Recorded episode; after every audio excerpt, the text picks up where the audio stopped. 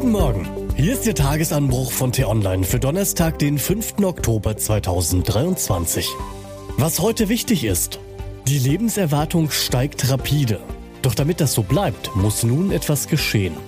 Heute geschrieben von T-Online-Chefredakteur Florian Harms und am Mikrofon ist Til Schiebitz. Hi.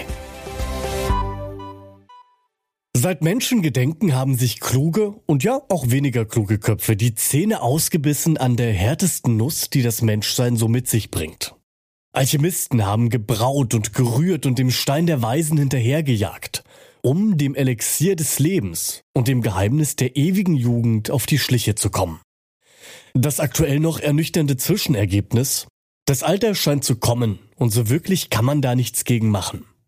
Aber schauen wir mal genauer hin, dann können wir die melancholische Erkenntnis allerdings gut gelaunt ins Poesiealbum verfrachten. Denn die Lebenserwartung steigt und steigt und steigt. In den vergangenen hundertfünfzig Jahren hat sie sich in Deutschland, Achtung, mehr als verdoppelt. Dieser fast schon atemberaubende Anstieg geht einerseits darauf zurück, dass die gefährlichste Zeit im Leben, nämlich das Kleinkindalter, entschärft wurde und die Kindersterblichkeit dramatisch zurückgegangen ist. Gleichzeitig werden aber auch erwachsene Menschen tatsächlich immer älter. Die Ursachen dieses Trends sind einerseits trivial, andererseits nicht intuitiv. Und damit zurück zur Natur.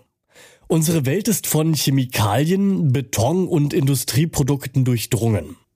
Sich davon abzuwenden und sich auf einen ursprünglicheren, natürlicheren Weg zu begeben, das ist für ein langes Leben bestenfalls am Rande relevant. Sorry. Genau genommen schadet es sogar. Nicht, dass Sie mich jetzt falsch verstehen. Selbstverständlich ist es gesund, wenn Essen auf den Tisch kommt, das zuvor nicht im Massenproduktionsprozess mit Antibiotika und Hormonen vollgepumpt wurde. Aber nachdem man den Einkaufswagen ausgeräumt und wieder abgegeben hat, muss man eben auch nüchtern feststellen, dass die langlebige Welt eben die industrialisierte ist. Sauberes Wasser aus dem Hahn zum Beispiel, Ab- und Ausscheidungen in der Kanalisation. Und auf einmal hat die Cholera schon keine Chance mehr.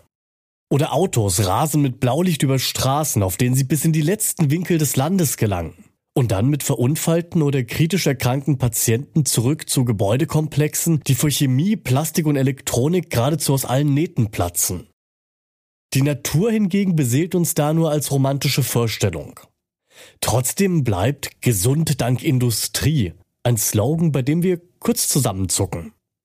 Der ultramoderne Wohlstandslebenswandel, der ist nämlich ein zweischneidiges Schwert. Klar, ihm verdanken wir unsere Langlebigkeit. Nur leider tut er dem Planeten, der ebenfalls unsere Lebensgrundlage ist, überhaupt nicht gut. Die Flucht nach vorn in noch mehr Technologie wird beim umweltschonenden Wirtschaften zwar helfen, noch wichtiger ist allerdings die Korrektur unserer Prioritäten. Viel mehr Geld wird in die Erhaltung und Genesung des Planeten fließen müssen. Und weniger übrig bleiben für unseren Komfort und Besitz. Schön ist das erstmal nicht. Aber nicht nur zur Rettung des Klimas, sondern auch zu einem individuell gesunden Lebenswandel gehört diese dringend notwendige Umverteilung dazu. Denn das Echo unserer Handlungen, das ist längst bei uns angekommen. Wie laut? Das machen wir uns noch immer nicht vollständig klar. Was heute wichtig ist: Vertreter mehrerer Dutzend Staaten treffen sich heute in Bonn auf einer Konferenz zur Klimaschutzfinanzierung. Die Industriestaaten haben sich schon vor drei Jahren verpflichtet, hundert Milliarden U S-Dollar für den internationalen Einsatz gegen den Klimaschutz bereitzustellen. Im andalusischen Granada kommen heute die Staats- und Regierungschefs aus fünfzig Ländern zum Gipfeltreffen der Europäischen Politischen Gemeinschaft zusammen. Im Mittelpunkt der Gespräche steht Russlands Angriffskrieg gegen die Ukraine. Weil die Front gegen Putin in Polen, der Slowakei und nun auch den U S A zu bröckeln scheint, wollen die Teilnehmer ein klares Zeichen an den Kreml-Chef senden, dass er trotzdem nahezu vollständig isoliert ist. Wer erhält dieses Jahr den Literaturnobelpreis? Die Schwedische Akademie der Wissenschaften in Stockholm lässt es uns heute um dreizehn Uhr wissen. Und warum die Absetzung von Kevin McCarthy als Sprecher des U S-Repräsentantenhauses vor allem die Ukraine treffen könnte, das können Sie bei uns nachlesen.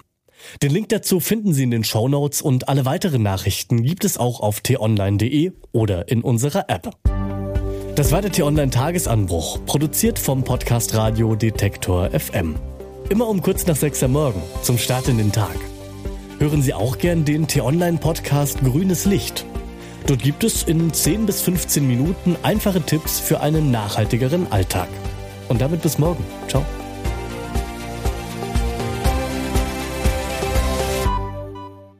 Ich wünsche Ihnen einen schönen Tag. Ihr Florian Harms.